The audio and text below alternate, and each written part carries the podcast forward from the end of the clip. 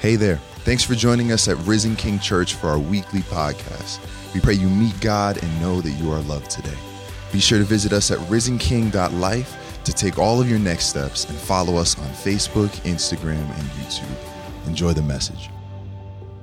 We are in the second week of a series that has really, for me, has come out of our time of looking at the blueprint that God has for revival.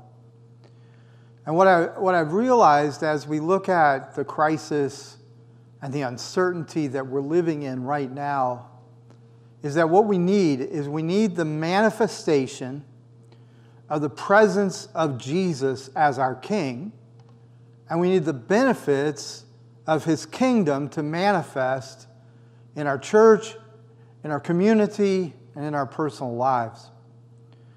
And so when we ask, Lord, let your kingdom come, we have to begin to know what we're asking for. We have to begin to know, in many ways, how is his kingdom and that which is true of heaven, how is it received for ourselves, for our church, for our families, for our community? So I want to look at today that the king is received when his words are received. When we begin to realize that we're not just praying to God, but we're hearing from God.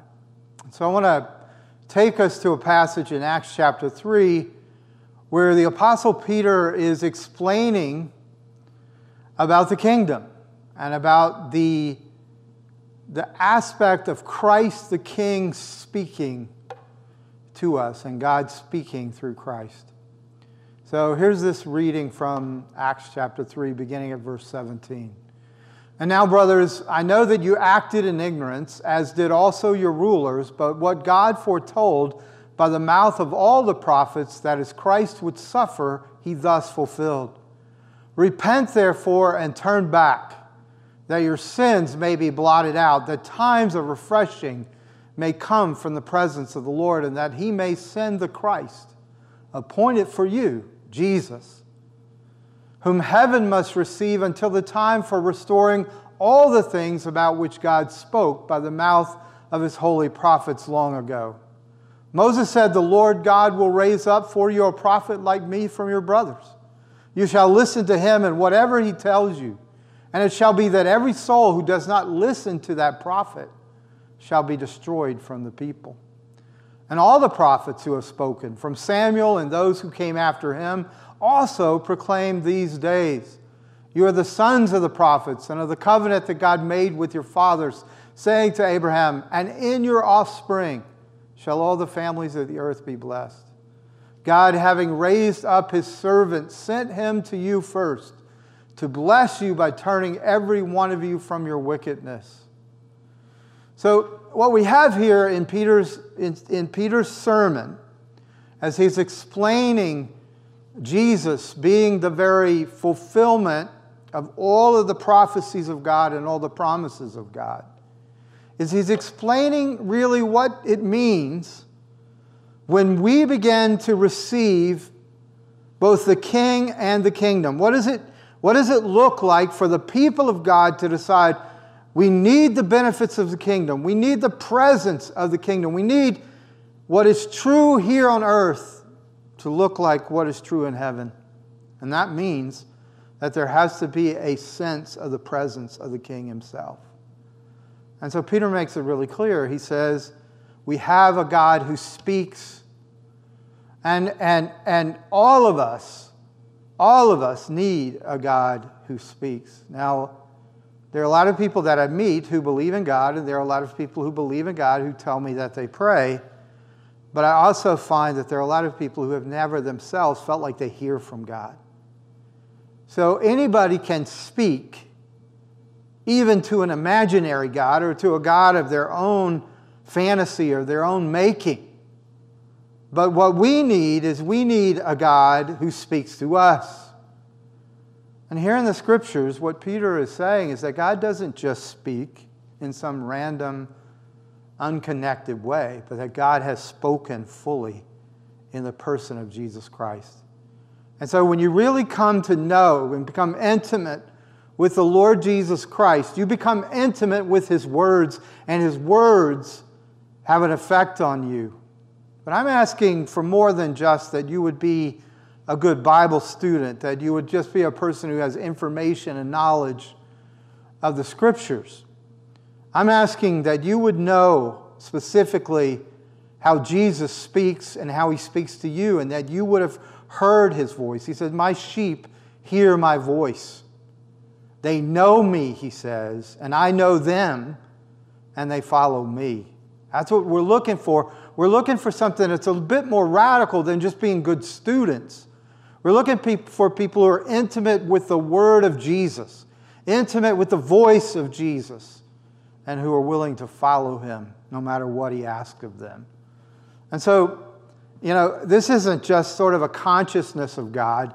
But this is a very structured, real relationship between God and another person, between God and you. And, and what, what we're talking about is that He has communicated in such a way that He's asking you to accept what He has communicated, to rely on it, and then to feed your soul, to feed your spirit on the truth that He has communicated. This, in a sense, you could say the that the Bible is all about God's talk, what God has to say. Even when, when the Lord Jesus Christ was being baptized, it was so interesting that the Father says about Jesus that we are to listen to him. He says, This is my beloved Son, listen to him. And Jesus himself made this very clear when he said, Why do you call me Lord? Lord means that I'm your master, I'm your you're my servant. You're my follower. I'm your leader. And he said to him, Why do you call me Lord, Lord, and you do not what I say? You know what he means when he says, You do not what I say? He's meaning you do not listen. You are not listening. Father says that's the most important thing. Here's my beloved Son. Listen to him. The Son says it's the most important thing. Why do you call me Lord, but you don't listen to what I say. In many ways, we're really getting at why so many of us struggle. It's not because we don't read our Bibles, it's probably not because we don't pray, but it's because we do not listen. And it's interesting, we struggle with this in all relationships. We struggle this, with this if, we're, if we're parents listening to our children, if we're children listening to our parents. We have difficulty if we're spouses listening to our spouse. I cannot tell you the number of times that my, my wife has spoken to me and said, You never listen to me. And what she really means is, it isn't that I didn't hear what she had to say, but that I hadn't entered in, that I hadn't engaged, I hadn't changed my mind. She especially hated it in the early days of our marriage where I only listened so I could argue with her, so that I had more points in order to in order to defend myself or to attack her viewpoint. See, that's not listening. That is not putting yourself in a position where even the communication that someone else has for you is going to have any benefit for you because you're either going to use it to attack or to avoid or to defend. And so the Lord is saying, Why do you have such a resistance to listening to me? You see, we cannot experience the presence of the king, and we will not experience the benefits of the kingdom if there isn't a significant percentage of us in a community, in a church, who have devoted ourselves to listening to what the Lord has to say and to every situation. Why is this listening so important? Well, I'm going to divide it up into three things that come from Peter's sermon. One is that it's very clear that because of what the prophets have to say, that Jesus is the prophet of God who brings the truth. But Jesus himself said he was more than just the prophet of God. Jesus says he is the truth. And then the last thing we want to look at is how Jesus heals us with the truth. So let's start with Jesus brings us truth. In this passage, Peter is quoting Moses and the prophecy that Moses made, how the Lord God would raise up for, for the people, for God's people, he would raise up a prophet who would compare to Moses, who would be like Moses before the people of God. And here's what Moses said when you see that prophet, when you hear that prophet, he says, you, will, you should listen to him. You need to listen to him in whatever he tells you. Now, this is a really, this is a, this is a wonderful insight about how you listen to the words of Jesus. You see, the, the whole meaning of prophet comes from a, a compound Greek word, prophemi. And the word pro means for or before, uh, in this case, and then phemi means to speak for. So the idea here is that you are coming before others in order to speak for another. And many of us get too caught up in the, the idea of prophecy being a foretelling of the future, when in reality, that's, that's only a peripheral function of the prophet. The main function is to speak for someone else, to stand before individuals or a group and to speak the words of someone else. And so Jesus here is being described by Moses, and Moses said, Jesus will be like me. Well, one of the places where we see the ministry of Moses is in Exodus 7. You see, Moses didn't see himself as a speaker, but Moses was the one who received the words from God, he imparted those words to Aaron. So, what we see is that Moses is standing, and the standing before Pharaoh is Moses' is standing, not Aaron's. But the one who speaks, who speaks for Moses and speaks the words that Moses gave him, was his brother Aaron. And the Bible says this God says, Moses, you will be as God to Pharaoh. And then Aaron will be as Moses to Pharaoh. So the mo- words that Aaron spoke, he was the prophemi. The words that he spoke, he spoke for Moses. But the very words that Moses spoke were the words of God. And this is how it works. There's a truth that comes forth in the prophetic where it is the words and the truth of God, and the one who brings that truth is the Lord Jesus Christ. Now, there are other views of truth in our world that are not nearly so absolute. One of the truths that many people believe is that, of course, there is no God, and that the only thing that you can actually trust is discerned or, or decided by the meaning that you give to it. And, and in the scientific community, there's not really a belief in truth, but there is a belief in facts. Truth, in a way, is an interpretation, a, a, a, a an understanding of how all the facts fit together. And, and, and in a way, when you're dealing with this kind of version of the truth, you don't really see them as fitting together.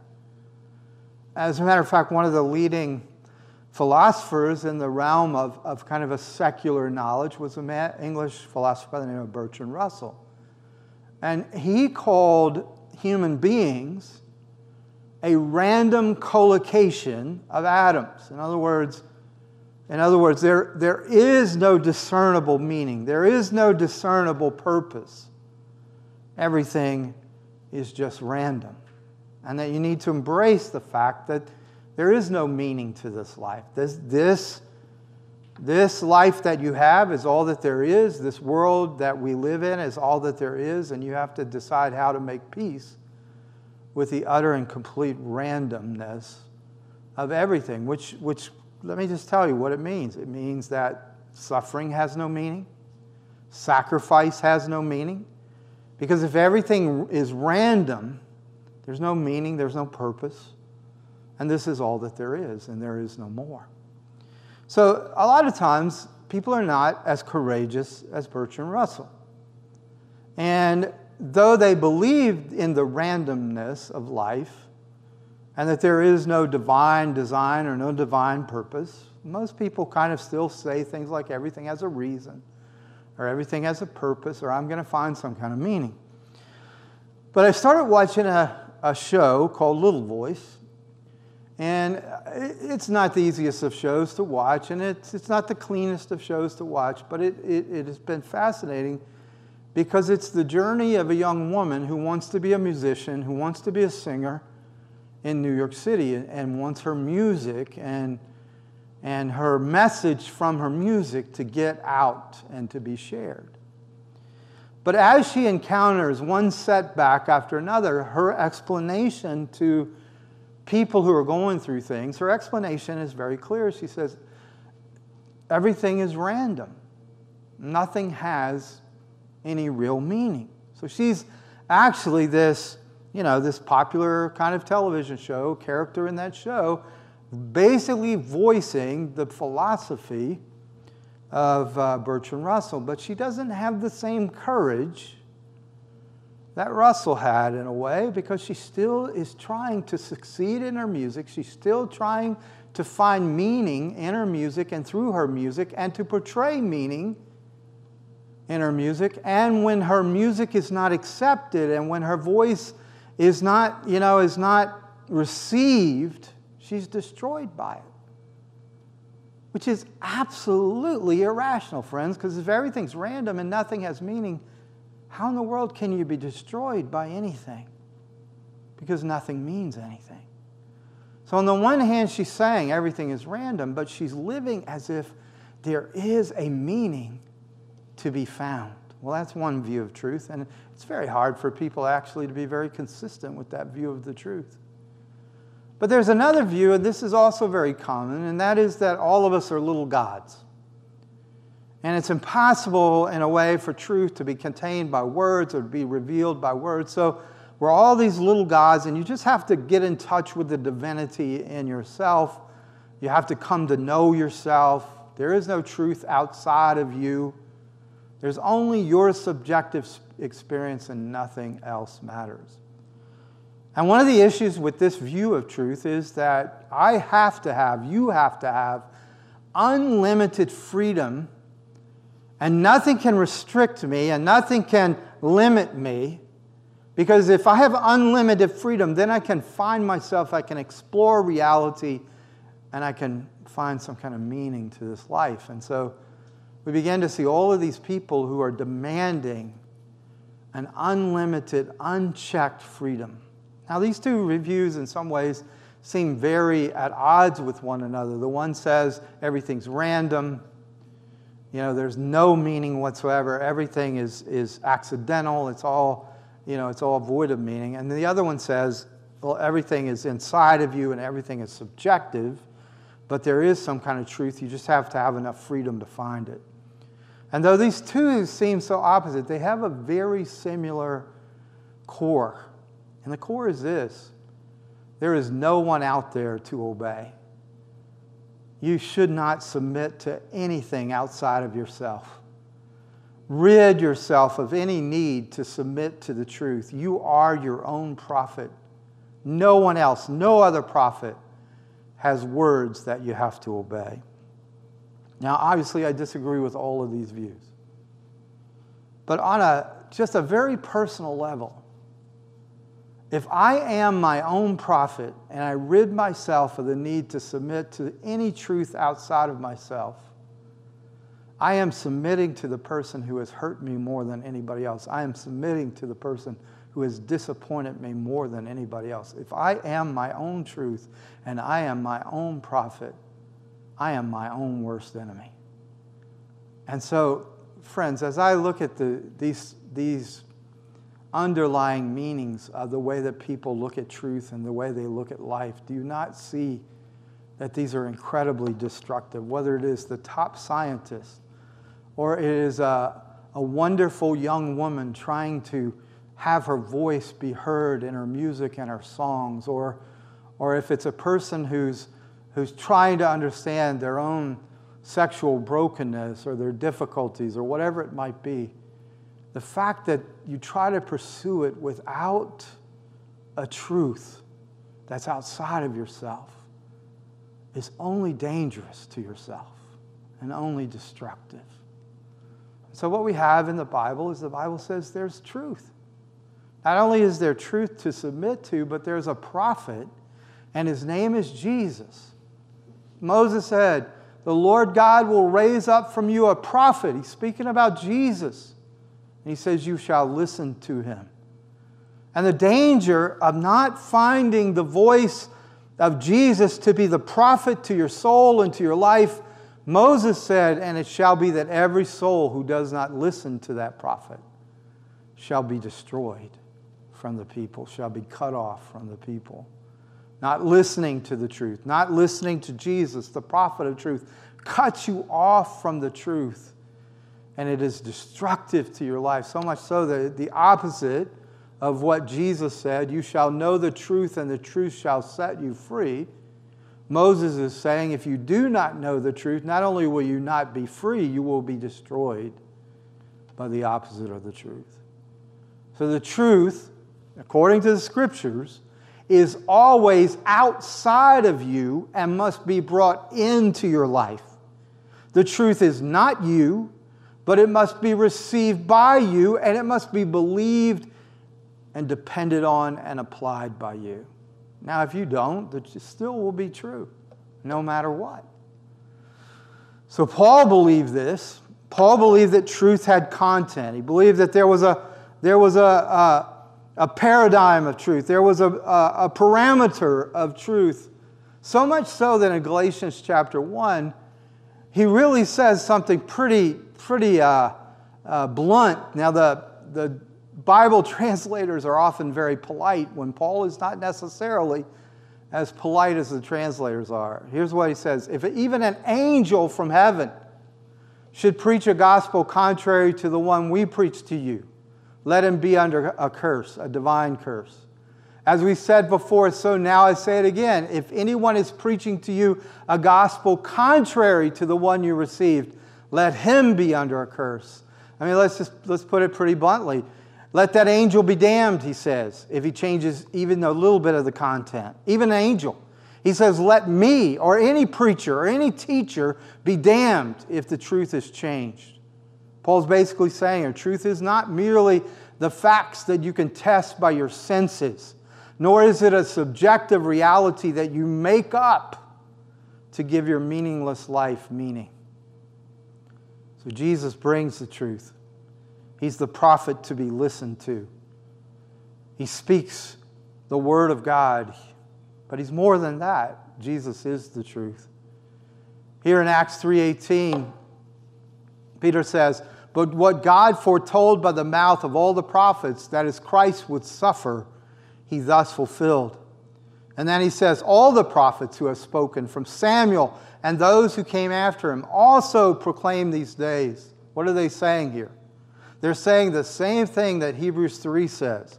Long ago, at many times and in many ways, God spoke to our fathers by the prophets. Now what? But in these last days, he has spoken to us by his Son.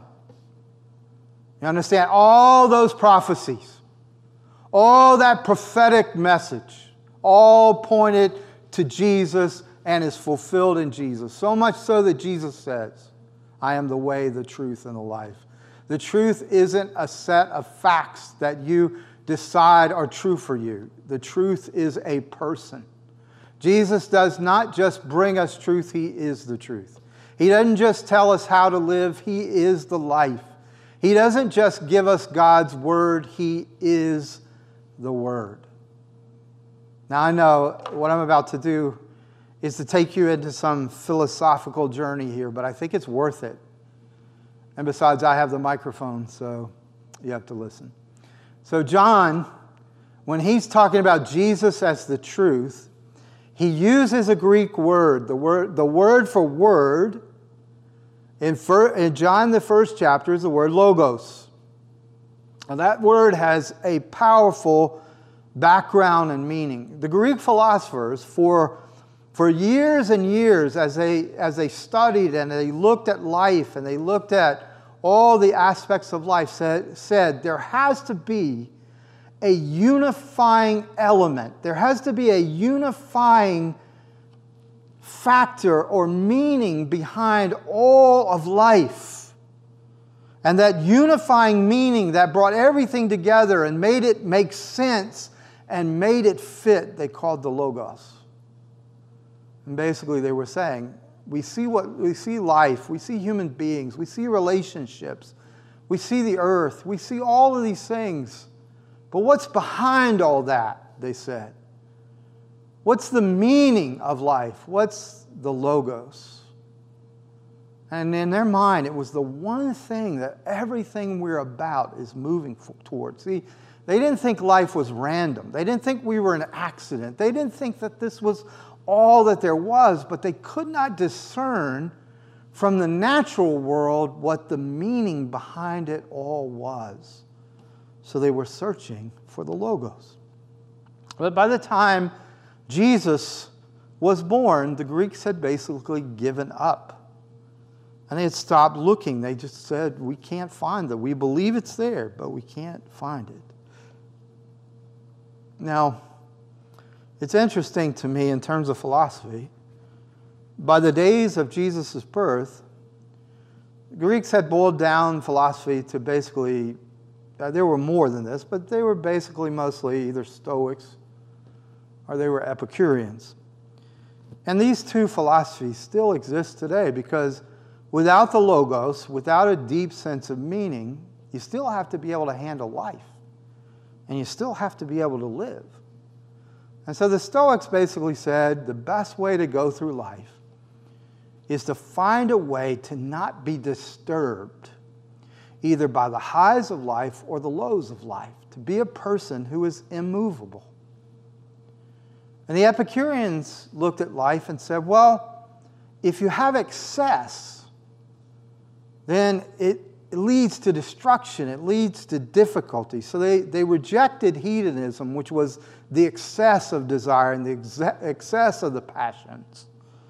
But the Epicurean said, if we have moderation, then we can, we can eat and taste the fullness of the flavor. We can drink good wines, but not get drunk. And so their idea was let's sample it, let's, let's taste it, let's have an explosion of flavor, but let's never go to excess. And so that was where they had come down to. They basically had figured out more or less techniques for how to live their lives without the Logos. And so here, John, picking up this Greek philosophy and reveals that everything the Greek philosophers have been looking for is found in Jesus. He is the meaning behind everything. So, do you not see, both in the Apostle Peter and the Apostle John, when it comes to our King, the Lord Jesus, they're saying, not only does Jesus bring the truth, he is the one spoken of of all the prophets of God. But he is the truth because he's also the one who was sought by all the greatest Greek philosophers. They had given up because they couldn't deduce and they couldn't find the Logos because they didn't realize the Logos would be the very Son of God who was willing to become man and be born in a manger in Bethlehem. But more than that, that through his death, verse 18 says, that Jesus, because of his suffering, you see, it's not random, it has meaning. Jesus, because of his suffering, can wipe away every sin in your life, and he can bring the refreshment and life of God into anybody's life because he's the Logos, he's the truth, he's the meaning. And all, their, all the truths find their place in Jesus. See, this is why the Christian faith can't just be an institution or a religion, friends, because in the Christian faith is a dynamic power. The very Word of God, the truth Himself, a person, transforms all the areas of our life by Jesus and for Jesus. You were created. You never fully find the meaning of your life until you find who made you and what he made you for. Through him and in him, you find not only you know, the idea of logos, but the idea of your and experience of your true meaning and purpose. Well, I get excited about him as my logos, but let's say you reject this or you meet people who have rejected. So, what does it really mean when you say there is no truth, there is no absolute truth? Well, I mean, you have to be a little bit consistent here and realize that if there is no absolute truth, then there's absolutely nothing you can say with any authority. And there's no stand that you can take that actually has any genuineness to it. Because if there is no absolute truth, you have absolutely nothing to say about anything. And yet, what is it when we see the violation of truth that why is it that we are so outraged? I watched twice in that first couple of days when George, George Floyd was being held down by that police officer. And everything in me, it just screamed, let him up. What are you doing? You see, why is there such outrage about such an injustice if there is no truth? It can only be protested if there's an objective standard to which we're appealing that says, that's wrong. And it's not wrong because I feel like it's wrong. It's wrong because it, it, it, it applies to a standard that's outside of me that's true for all time, not just for now. Otherwise, I'm just objecting to my preferences.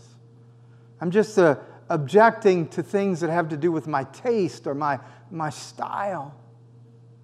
But when something truly is unjust or when something is truly cruel, a use or misuse of authority to render a person helpless and powerless and dead, and it, and it angers us, it's because we know, whether we know it or not, we know that there's a standard that's outside of ourselves that has been violated.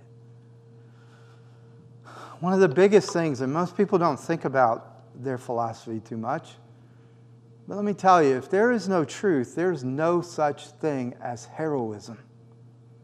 There are no heroes if there is no standard by which we judge what is noble, what is pure, what is heroic. But we all know that there are heroes. I remember watching as people were coming out of the Twin Towers and they were running for their lives.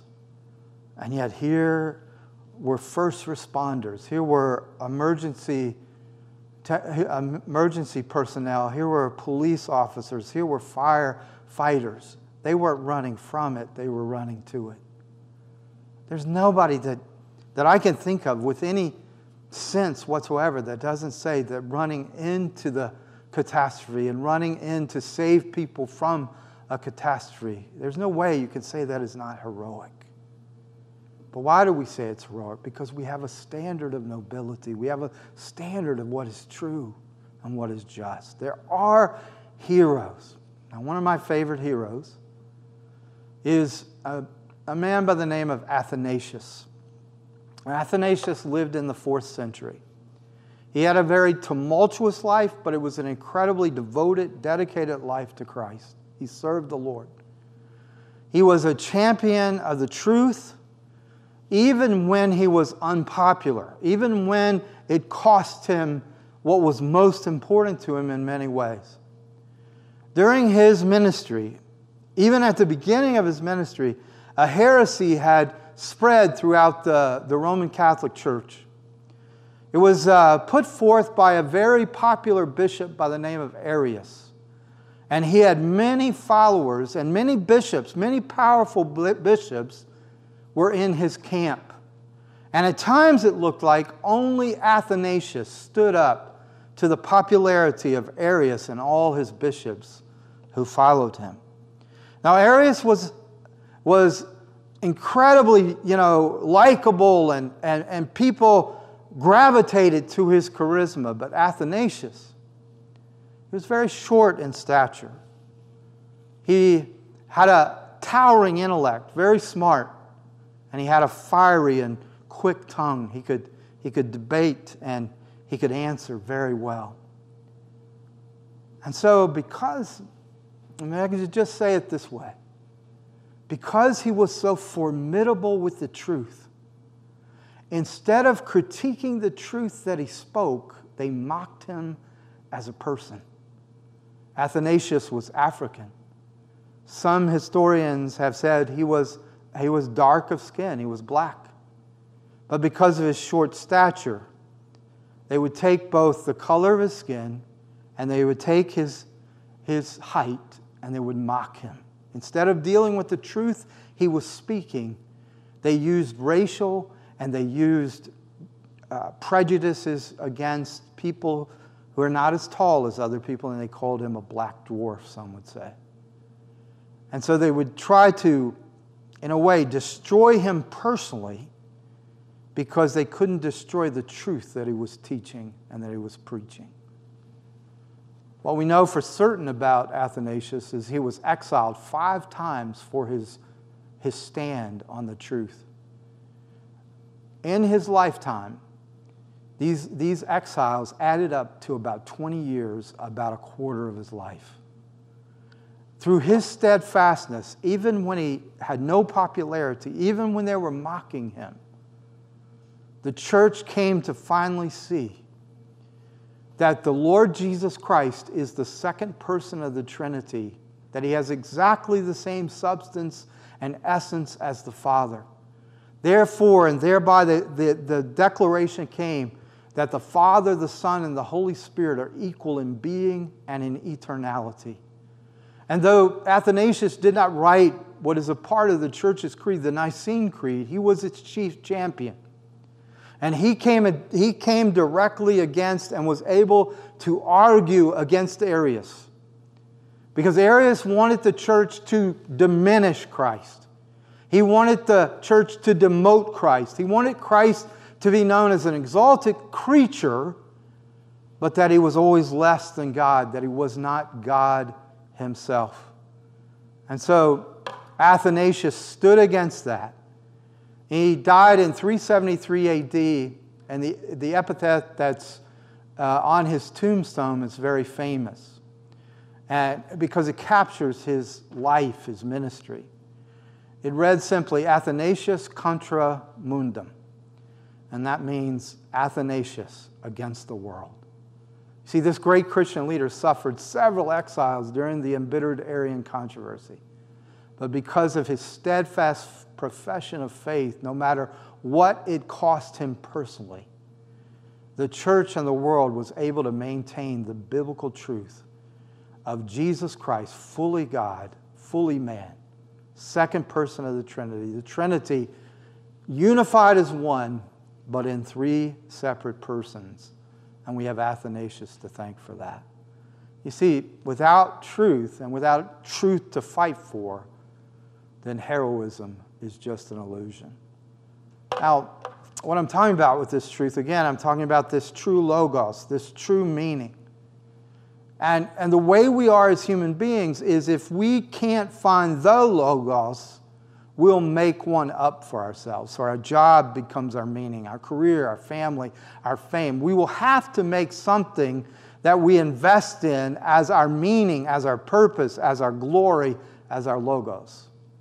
So again, I go back to this television show, which fascinated me in so many ways because of what it revealed about the way that people design their own logos. He, she said everything was random. She said, There is no such thing as the Logos. And yet, it was remarkable to me because her songs and her writing and her singing had to be truthful. She felt like a fake if she wasn't truthful. She had to be genuine. It had to come from the heart. So her songs, friends, had become these little logos. She had drive for her little logos, not just little voice, but her little logos. She found her meaning. She made her music ultimate. And what you see in the show is she needs this unlimited freedom, and she knows all of her artistic friends and all of her people that are part of her community. They're like, we have to have this unlimited freedom. We can't have anybody prophesying to us, we can't have anybody limiting us. I've got to express myself, I got to find myself, and I have to fulfill my logos, even if it is nothing more than a, a little logos. See, the problem here is that any finite logos that you have is going to crumble. Only Jesus, as your logos, will not, fun- will not crumble. You see, He doesn't just give the truth, He is the truth. And so, He heals us when we begin to say, I will receive you as the truth. I will receive you as the truth. This is one of the things that a lot of people struggle with, and that is the idea of what is the purpose of the Logos? Well, the purpose of the truth is to bless you. And blessing here doesn't mean like you sneeze and I say, God bless you, in some kind of meaningless way. Blessing here is that idea of experiencing all the resources you need in order to live a life with utter fulfillment, deep satisfaction, and finding your true meaning. You see, what, what, what Peter is saying here is when Jesus sets you free from your wickedness, you find your true self. The wickedness is imposed on your true self, hides your true self, veils your true self, and when the truth comes, you separate from the wickedness, and what is revealed and what is unveiled is your true self. You don't need unlimited freedom, which is really a lie anyway. What you need is the truth to set your true self free. You will know the truth, and the truth will set you free. And it's funny because, see, people avoid God and they avoid His commandments and they avoid His truth because they're so afraid He's going to make you do something you don't want to do or He's going to take away from you something that you really, really want. Can I just say it this way? True freedom is obedience to your design. I've, I've only gotten to do this one time of flying in a small aircraft. Uh, I've been a Christian a long time. I've been reading missionary stories since I was a teenager. I always wanted to fly in one of those missionary planes. And so one year we got to do that in Uganda. We flew from from Entebbe, we flew to, to Gulu in one of those small planes that only held about 10 people. And, and let me just tell you, it was, a, it was a glorious thing flying that plane. You had a sense of the speed in the air, and you could see so well, and, and I loved it.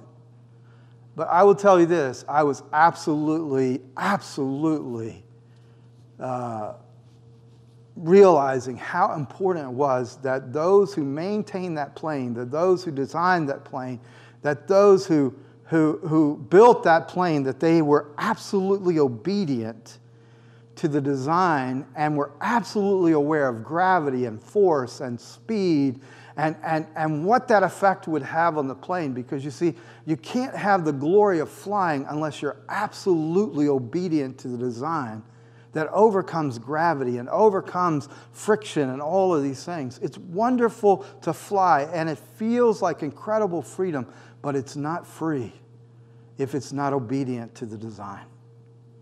Same is true. I remember uh, my father used to love to go fishing, and, and we would go into some rivers and bayous down in South Louisiana and South Mississippi. Let me tell you something he didn't always take care of his motor on his boat. And we would get way out on a river or we'd get way out in a bayou in a very kind of swampy looking place, and his motor would give out. Now, it was wonderful freedom to have that motor and speed along the water, but when that motor didn't work, it didn't work because he hadn't been obedient to the maintenance of that design. You've got to obey the designs. It's not a freedom to do whatever you want. It's freedom when you have obedience to what you were designed for. And think about it. Even if, if I were to give you absolute freedom, you are filled, like me, with conflicting desires. I mean, most of the time, as I've gotten into my 60s, I want to lose weight. I feel like I, I need to get uh, skinnier, I need to get healthier, and all that, that, all that stuff. But I got to tell you, as we've gone through COVID 19 and quarantine, I've wanted also to eat anything and everything I want, and most of those things have sugar in it and have carbs in it and all kinds of stuff. I want to lose weight, but I want to eat ice cream. And those two desires conflict with one another. And so, what we have to do is to realize that we have a prophet, we have a truth, we have truth that will heal us if instead of trying to uh, fulfill all our conflicting desires, we begin to realize that Jesus is listening to our liberating desires. And the Logos is the meaning giver. He takes our desires and he says, That one's not good for you. That's not good for you. That will not get you to your ultimate destiny. See, what he wants, to, what he wants is to clarify what you were made for so that then what you really want is what you're really receiving because that's what you were designed for. That was what you were made for. I know I've given you a lot today, but I want to say this and just close with this question Have you realized there's a freedom of not being your own prophet, but listening to the prophet of God? Have you realized there's a freedom when Jesus isn't just, in a sense, a figure you know about, but he's the truth that you listen to? So that in your heart you begin to pursue and obey the God who has spoken and who continues to speak. I think, I believe, that when enough of us say, Lord, speak, your servants are listening, the kingdom comes and the king is present. Would you receive this now? In Jesus' name, amen.